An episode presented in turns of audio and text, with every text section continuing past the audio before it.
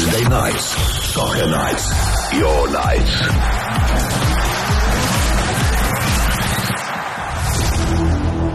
Quick score update. I can tell you that uh, Bulawayo City were playing at home, playing against the defending league champions Mamelodi Sundowns.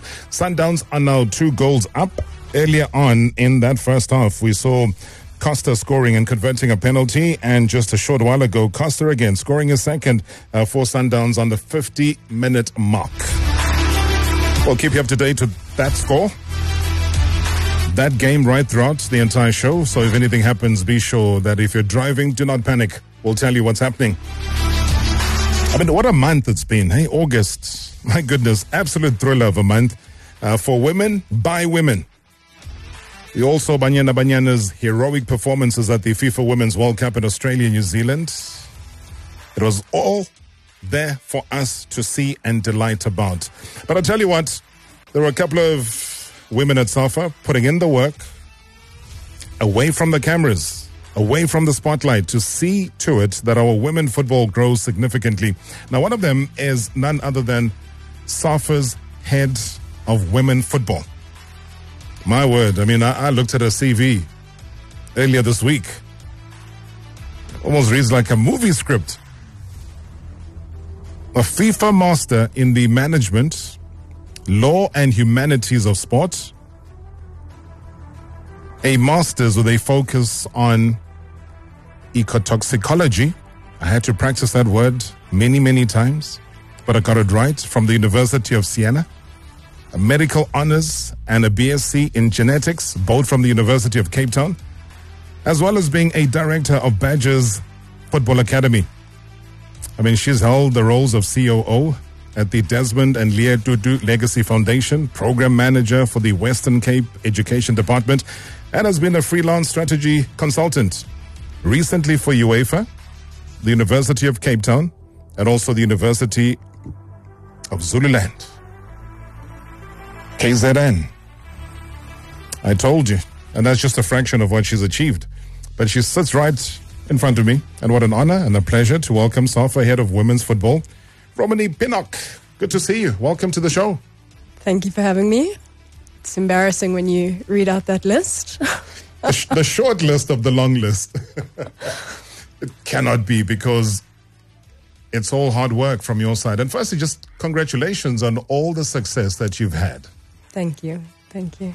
I and mean, the in terms of past or, or current? Yeah, I mean, past. We'll, we'll come to current. I mean, this, this is this is great. I mean, it, it just shows signs of a hardworking person, shows signs of somebody who is highly devoted, shows signs of somebody that wants to get the job done. And that's what we need here in South African football, is someone who can get the job done, more especially in women's football. Congratulations on the appointment as well. Thank you. Thank you very much. What does that mean to you, though, given all the trials and tribulations? Also, just the joy. We're still calming down after how we shocked the world at the World Cup. I think there's a, a big, difficult road ahead to grow women's football, but one cannot ask for such an amazing performance that we saw at this World Cup mm. in a way that paves my job. Banyana has made my entry into this job easier, because now I can say, look what these amazing women have achieved in the current um, ecosystem. Imagine, imagine how we can grow this with better support, uh, with professionalization, um, and growing from grassroots to national level. What surprised you mostly about that performance? What surprised you positively about how well they did? Getting into the last sixteen of a FIFA World Cup, making history on many, many different fronts. Mm. I think it was Des who referred to that group as the group of death. I mean, we had really, on the on paper, really strong teams to play against. And um, what surprised me is that the, you know, I, I kind of looked at our ranking internationally and thought, uh-uh, we the, the on paper doesn't show what what these women are on the field. Made me question the ranking system, you know, made me yes. say, okay, we definitely need more international strong games so that that ranking system really matches who they are as players and as a team. And it also says something, because in the end, if I'm not mistaken, we, we made strides. We jumped, what, nine places after that. but still not as big a jump as we would have had had we had great warm-up games against very strong and formidable opposition, like playing against a Germany that I believe we had a chance to play against. Mm. Yeah, I think... Um I mean, when I look at that situation, it's often just a case of scheduling. Yeah. Like you said, get the job done. We have to find these um, friendlies, connect with the right people, uh, perform in the right um, competitions, and and yeah, work on that ranking. But like I say, even without a number on paper, um, the, the significance is there on the field. But it's also about hitting the ground running. The longer time we take to ensure that the legacy that's been left by this success. I know some people criticize and say, oh, yeah, we won nothing. Yeah, we might have won the hearts and minds of the world, even South Africans themselves. So we, we did. There are South Africans that can name at least five women Banyana players all at once, something that never, ever happened before. So how, how do we get to the job, get the business done immediately? And for you, what is the priority? Um, the... Federation has put together a draft strategy. So one of my key first tasks is to um, work on that strategy and launch that strategy together with the Federation and all the departments who will play a role in women's football.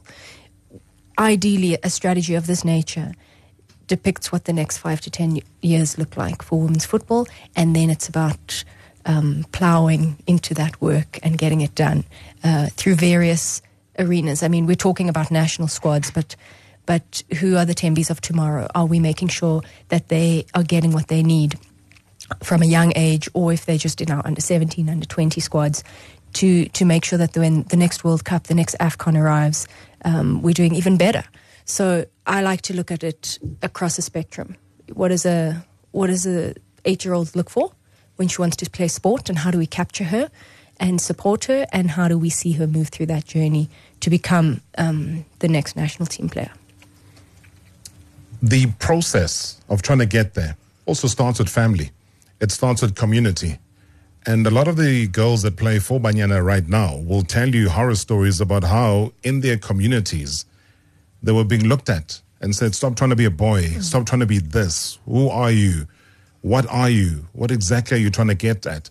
And they'll tell you these horror stories because they've had to overcome within the community, you know, being segregated against. But they had a dream that a focus. How do we then protect them as fresh talent coming out of communities that are not used to, let's say, women wanting to play professionally the game of football? Mm.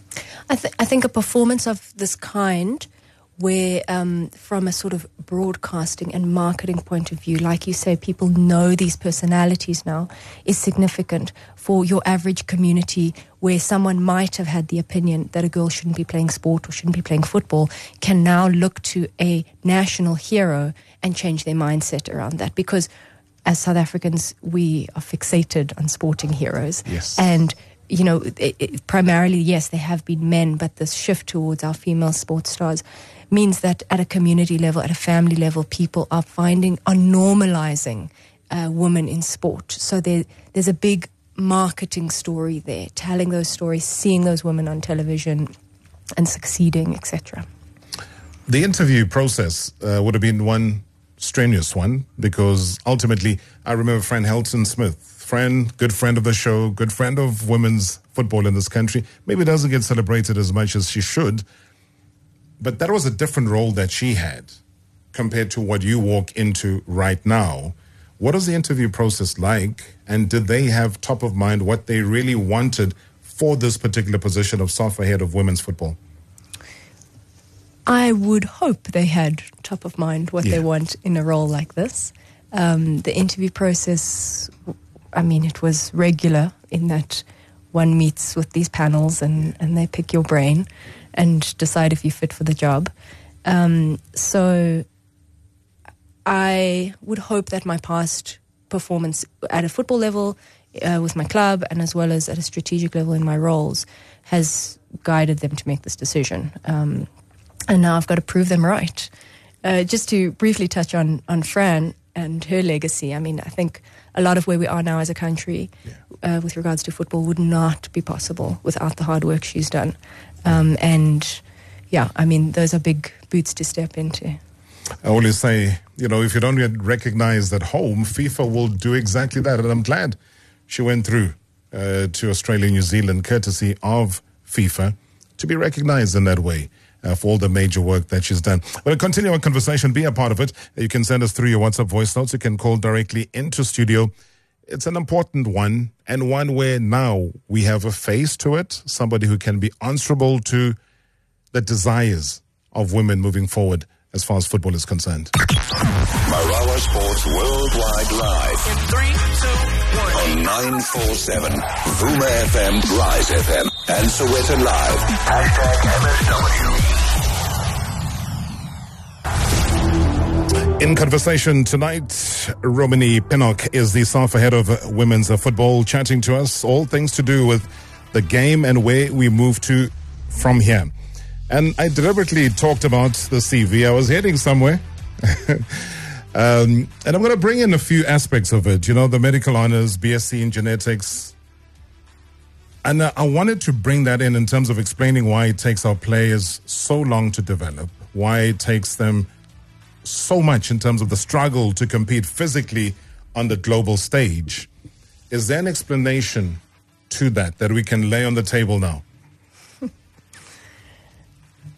It's not going to be a genetic one. Yeah. I would say that um, touches on the ball, starting at an early age, these are things that are access problems for girls in South Africa.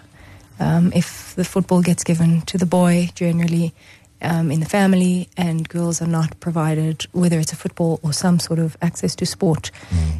we're already preventing them from reaching their full potential in terms of development. So I think it's um, a case of ensuring that as many girls as possible have access to sport, wh- whichever sport it is, to ensure that their bodies develop in a way um, that equips them going forward, strengthens them going forward, um, and heightens their skills going forward, uh, yeah, as best as possible.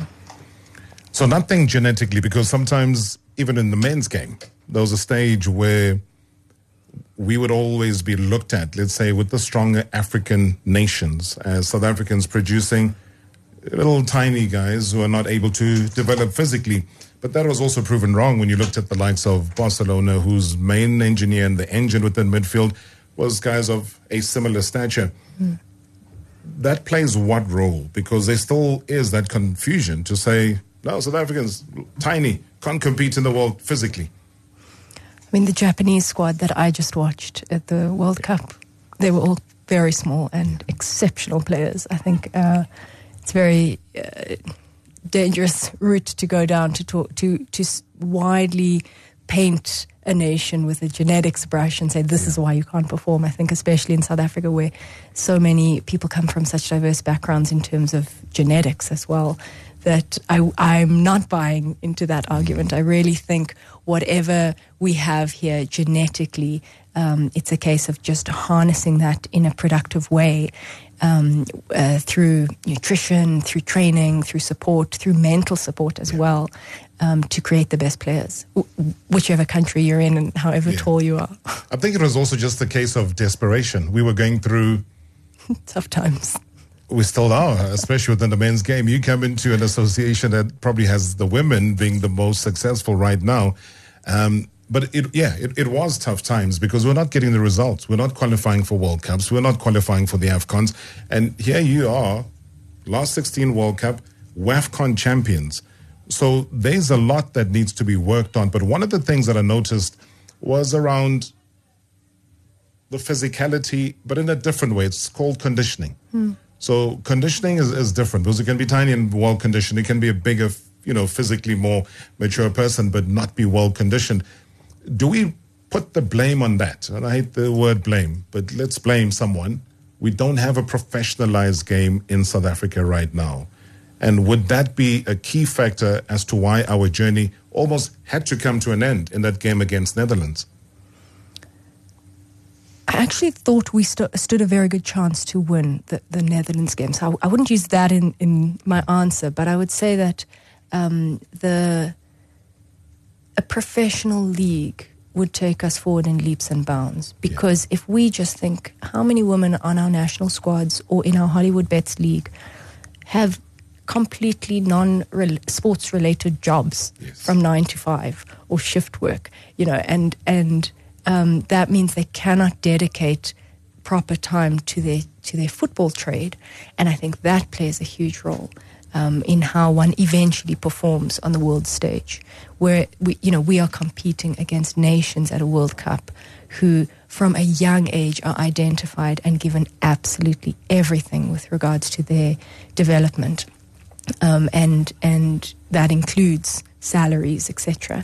So to to compete against so many nations with that backdrop and still get as far as we did, the level of resilience um, and grit in our players, I would say, is exceptional compared to many of the stronger nations at the World Cup. And that is also something that I think can be harnessed to make us greater players overall. Once we bring up the, once we improve the other structures, such as professionalization and, and all-around support. Right, we talk about professionalization. I've got a voice note that's uh, talking exactly that. Good evening, Mister Rob. It's Hulufelang here. And good evening to the M S W shareholders and good evening to your guests there. I just want to find out, I mean, given uh, the incredible success of Banyana Banyana, given the incredible growth of the women's game, especially in recent years, hasn't there been a consideration from SAFA's part to professionalize the game right now? Because we've seen the number of uh, female players that are making it big, playing at the highest level, representing a, the country with a prom. And of course, the biggest sign of them all is they've done something that the men's team didn't do, and that's to qualify for the round of sixteen at a World Cup at the, at their second appearance, of course. But in that regard, given everything that has happened, hasn't there been a thought of SAFA um, professionalizing the women's game, or is it up to them? I don't know. But if that is the case, can they give us a specific time period to say, by this time, surely we should have a professional women's league in South Africa? That is what I want to find out from your guest. Great show as always. Thanks. Hello, Falang. Thank you so much indeed. How do we deal with that? Because ultimately, the talk about professionalization has been going on for many, many years. And here we are still without a professional league. How do we make sure then that it's not just talk, talk, mm. and we start to see it? I think once we put our strategy out there, it is very important that we put dates to it and we get held accountable as a federation for meeting those um, commitments. Um, so I'm putting my, my neck on the block here. That's a good thing. And, um, you know, even if we start, I mean, to answer the first part of his question, yes, it's been spoken of, and yes, that now falls into a lot of my role. How do we professionalize the league? Um, and... Even if we start with stipends that make sport as a profession a livable, uh, uh, like a livable wage of some kind, uh, or, or a starting stipend, it's a first step. And I don't think that is too far off. I would love to see a twenty twenty-four Hollywood Bet season where we set a minimum Um, salary for a player, but we help the clubs to raise the funds to get there. You know, it's one thing to just say, pay your players this amount, but a lot of clubs are really struggling in terms of capacity of how one fundraise, fund, fundraises, how one um, gets sponsorship. And I, I would love to walk away from this year knowing that we have um, earmarked sixteen corporates who yeah. come on board and say, each of them will take one of these Hollywood Bet teams, for example, and and pay salaries or, or get involved in, in capacitating these clubs. And I think the investment in women's football, um, we have seen that it is successful. We've seen other models across the world. It's a matter of time here. We're on an upward curve. They have to get involved. Um, men's football is a difficult investment at the moment. Come to the women's game. We can do this better. We can. We're starting essentially on a clean slate. We yeah. we we have a lot of learnings from abroad and from the men's game locally, and and I think we can we can do this right. And and again, it's it's a bit of. Yes, we want sponsorship to come on board, but we also need to think about the marketing the, and, and the broadcasting, because are those sponsors going to be there if they're, um, if their names are not seen yes. on screens? Yes. And we've got to we've got to find that balance. But it's, I think it's achievable, and I really hope it's achievable in the short term.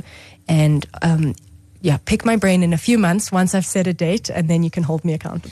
We certainly will. And I think that's our major role again here, is to hold those in power, those in authority accountable.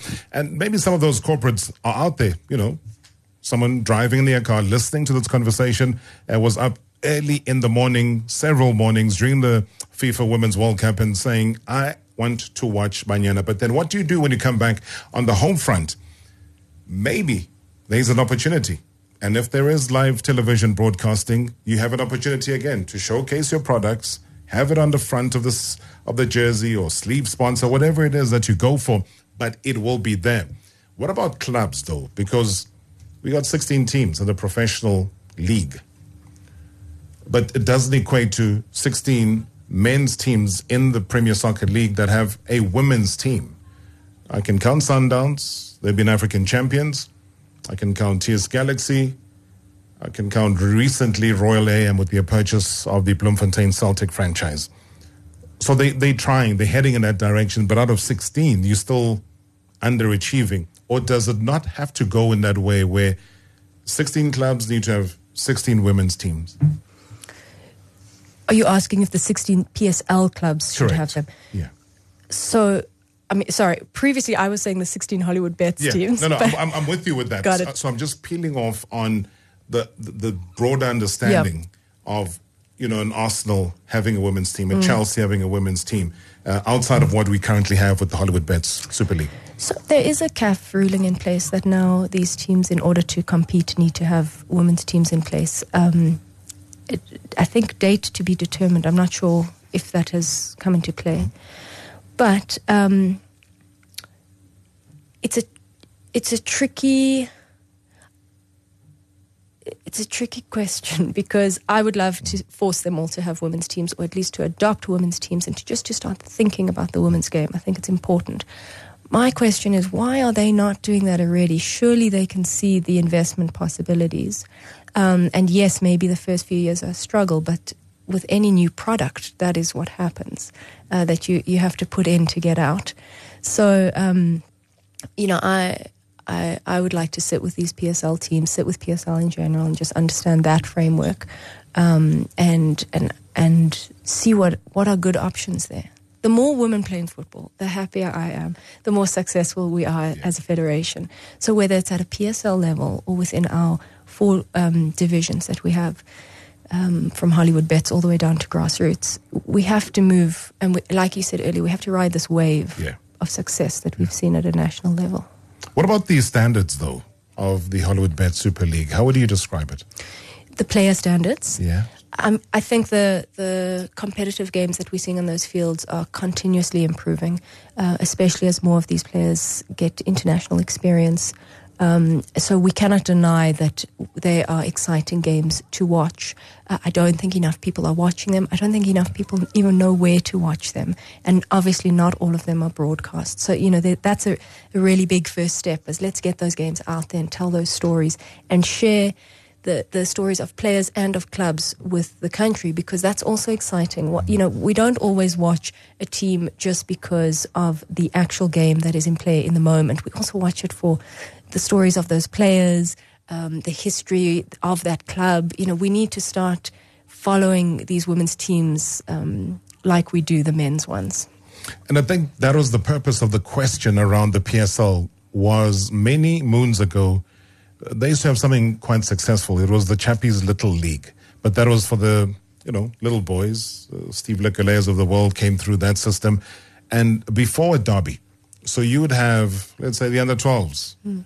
playing a curtain raiser before the afternoon where the main event takes place. So imagine on Soweto Derby Day, uh, there's a women's mm-hmm. Chiefs and Pirates that happens. Wouldn't that be a start of something that can maybe ignite into something bigger? I love that idea. Yeah. Um, we often have to convince groundskeepers that grass can be used two games in Twice. a row. Yeah. Um, but yes, I think that is such a great way to capture an already existing audience and to create a vibe and a feeling at a at a stadium that is dedicated to a women's game. Um, so we've got to work on those groundskeepers. Yeah, I know it's very strict these days, but still, I think there's groundsmen that are there. They're ready to mm. come and pick up the pieces. I mean, I was complaining about the state of the Orlando Stadium ahead of that. You know, you risk a lot of things. And the reason, again, that I asked about the standard within the Hollywood Bets Super League of the playing side of things, we also see some of the ladies who go, they ply their trade overseas, and within a short space of time, maybe they've made a wrong decision, gone to the wrong country. Then they come back again into the structures instead of growing within the European, uh, you know, football sphere. W- what do you think causes that, and how can we keep them away? I know it's a hard thing to say, but it's best to get your experience in Europe and come back and play for your national team. As a continent, I think we've really suffered with young players being uh, being tricked into opportunities abroad that are not there.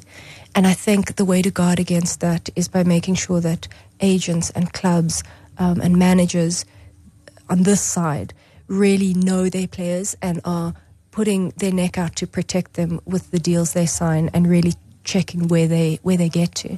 Um, the problem is rife across the continent. Um, especially in West Africa, actually, uh, with young boys. And and I I would say, I would venture to say it's it's slightly out of control.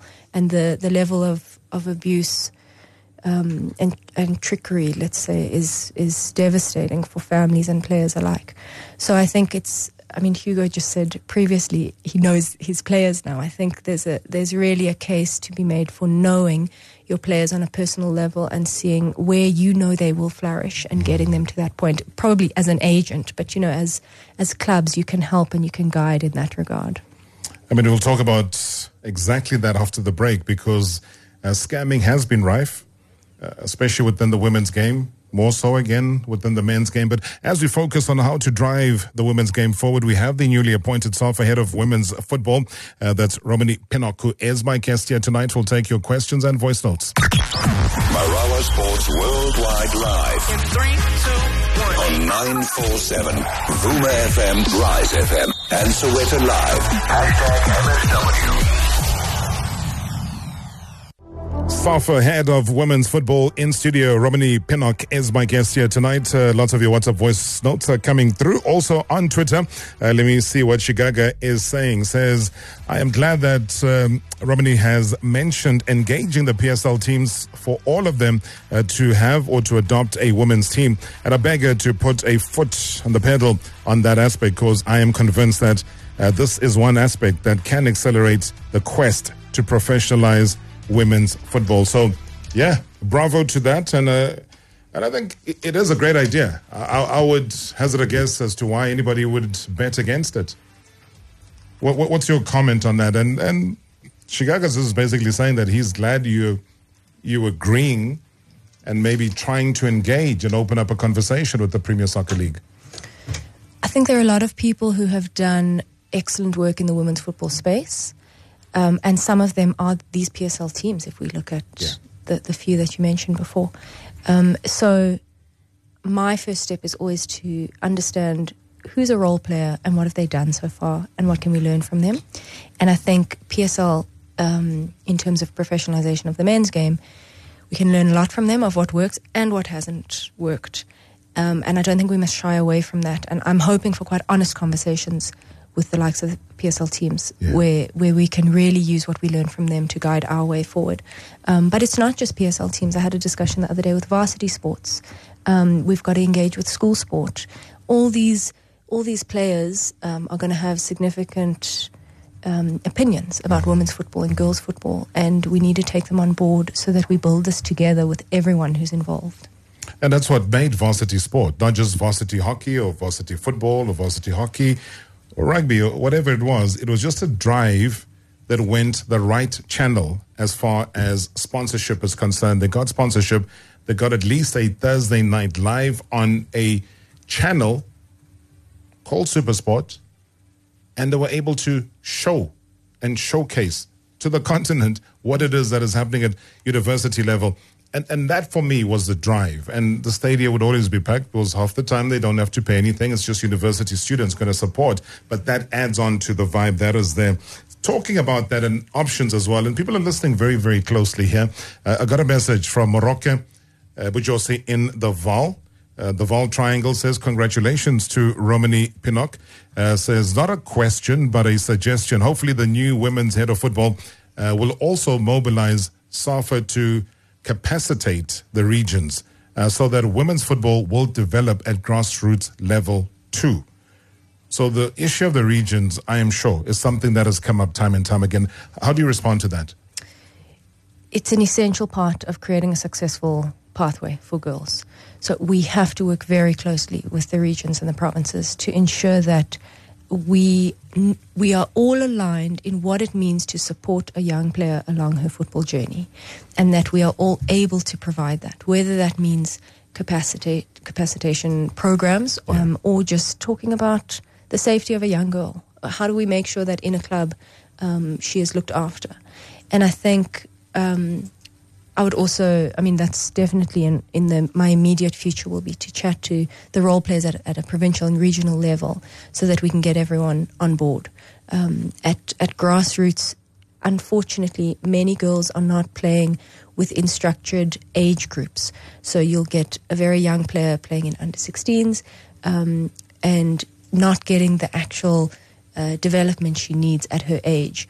Um, and this is because not enough clubs are fielding girls' teams and not enough L F As or local football associations are creating um, girls' leagues for various age groups. So I think that's something we have to change. It's difficult because one has to remember that at a grassroots level, the majority of people are working as volunteers, which means we're asking them to give more of their time. Um, and and I think that's going to be an, in, an interesting journey to to convince your average volunteer that working in women's sport, girls' sport, is just as, or maybe even more rewarding, and that perhaps we can start looking at how we can incentivize and assist financially in increasing the number of leagues at a, at a grassroots level. Because back to one of your previous questions, touches on the ball, starting at a young age. The, the best way to do that is within schools and within local football clubs. The schools problem is probably a, an entire show, because also equally get frustrated by schools that in twenty twenty-three do not recognize football at all. Never mind the women. They mm-hmm. don't recognize football even at a boys' stage. So that first touch, the field, the control, the running of the ball, they don't have a sense of that at all. They go through the entire schooling. I mean, I know you had a, a late run-in with football at what, the age thirty-three. And obviously as them trying to play the game becomes impossible at that age. At least we can lean on you from an admin and a and leadership perspective to guide us uh, through your learnership. But those who've been able to go to schools but can't play, that, for me, again, remains a big, big dis- uh, disgrace to this country. Uh, good evening, Mister Marawa and your guests there. Kolislicha from Lusigi City. I hope uh, her appointment will, will be the turning point of the women football in South Africa, because it's, it's so sad to see these girls working tirelessly. They are doubling their efforts in order to put this country in the map, to to to to, to fly this flag. We, we we saw what they did on the World Cup, and the, for them to be undermined like uh, what was happening before the World Cup is so sad. So let's hope that uh, things will now change for the better. Absolutely agree with that. What about broadcasting? Evening, Rob, and uh, evening to the M S W shareholders. Uh, Rob, I'd just like to ask, uh, in terms of the conversations between SAFA uh, as a, a body, uh, do they have conversa- regular conversations with the state broadcaster? Do they have regular conversations with the ICASA? Because there's been talks in the country about the spectrum and also the move that we are having, moving from from analog to digital. So, like, does SAFA in in totality see sit in these conversations? Because I think if SAFA sits in such conversations, it will make it easy for them to have a bargaining chip for saying that women's football will be broadcasted, because the move from analog to digital, it should open up a space.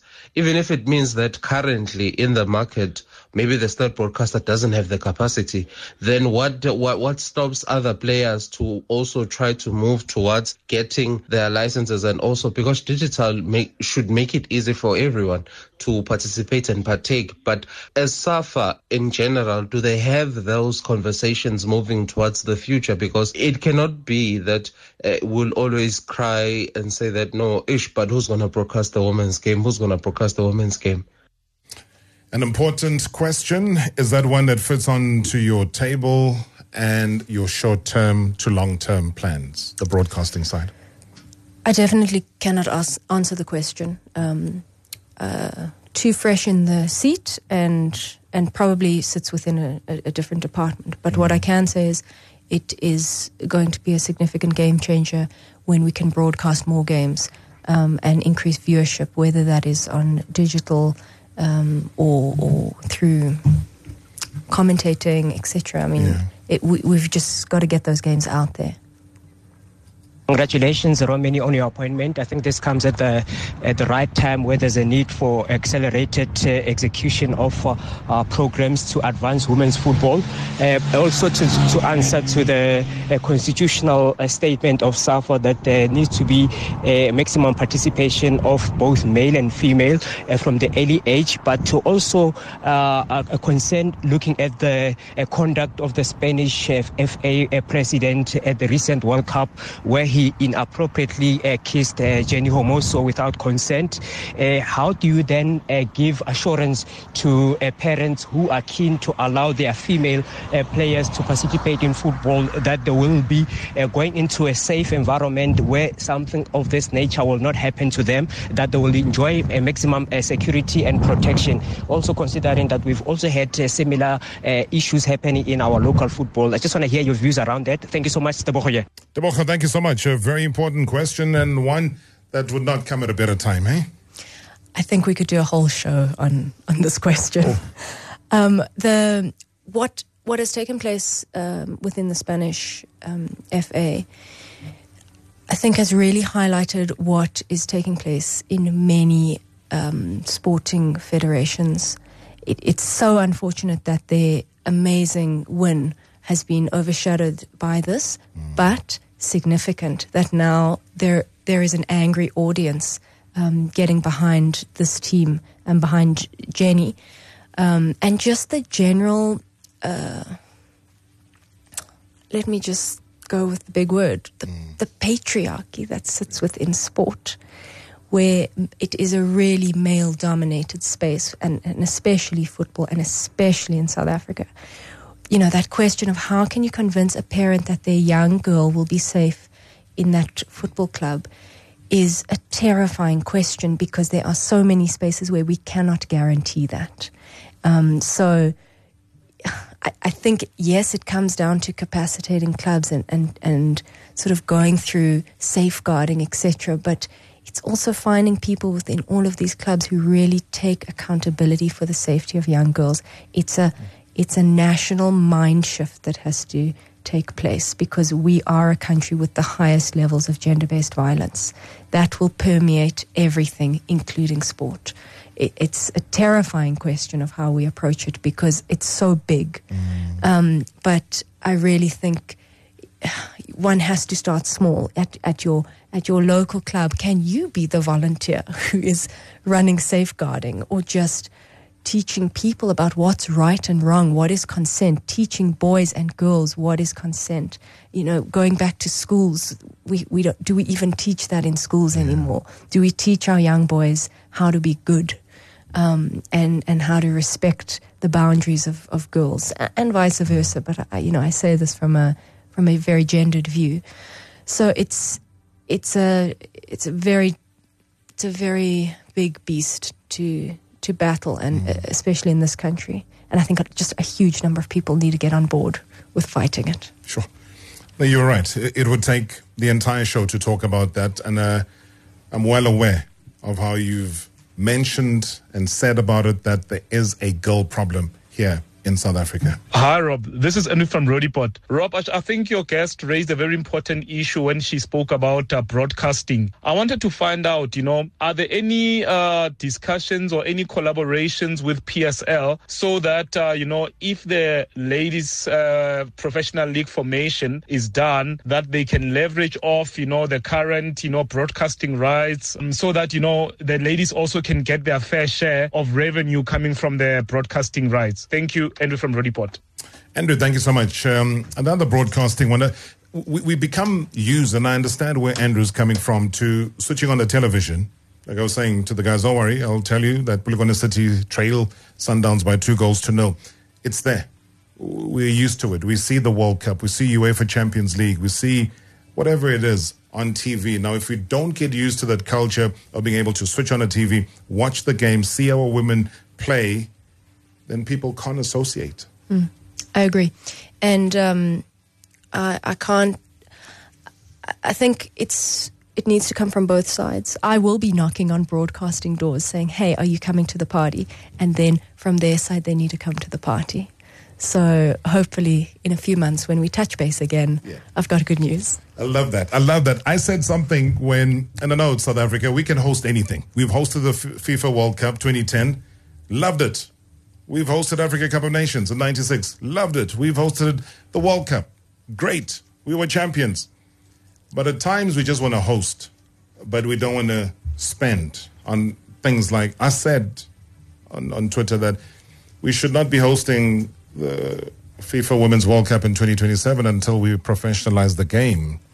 I don't know what your thoughts are. And unfortunately, I only got twenty seconds for that one. Yes, we should not host until we've professionalized. I think we will professionalize and we will host. And I think we'll be an amazing host. I love that because you've also then just put a timeline indirectly to say uh, before twenty twenty-seven, we will have a professionalized league. And you know what? Sponsors, corporates, you're listening.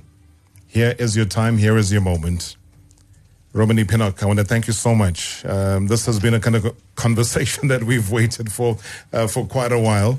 And I wish you everything of the best. I know it's a hot seat. There's politics and football and administration and so on. Don't worry about that. Focus on the journey ahead, and I'm sure you'll get the results. Thank you, and thank you for hosting me. I appreciate it. Join us again tomorrow. It's been hashtag M S W.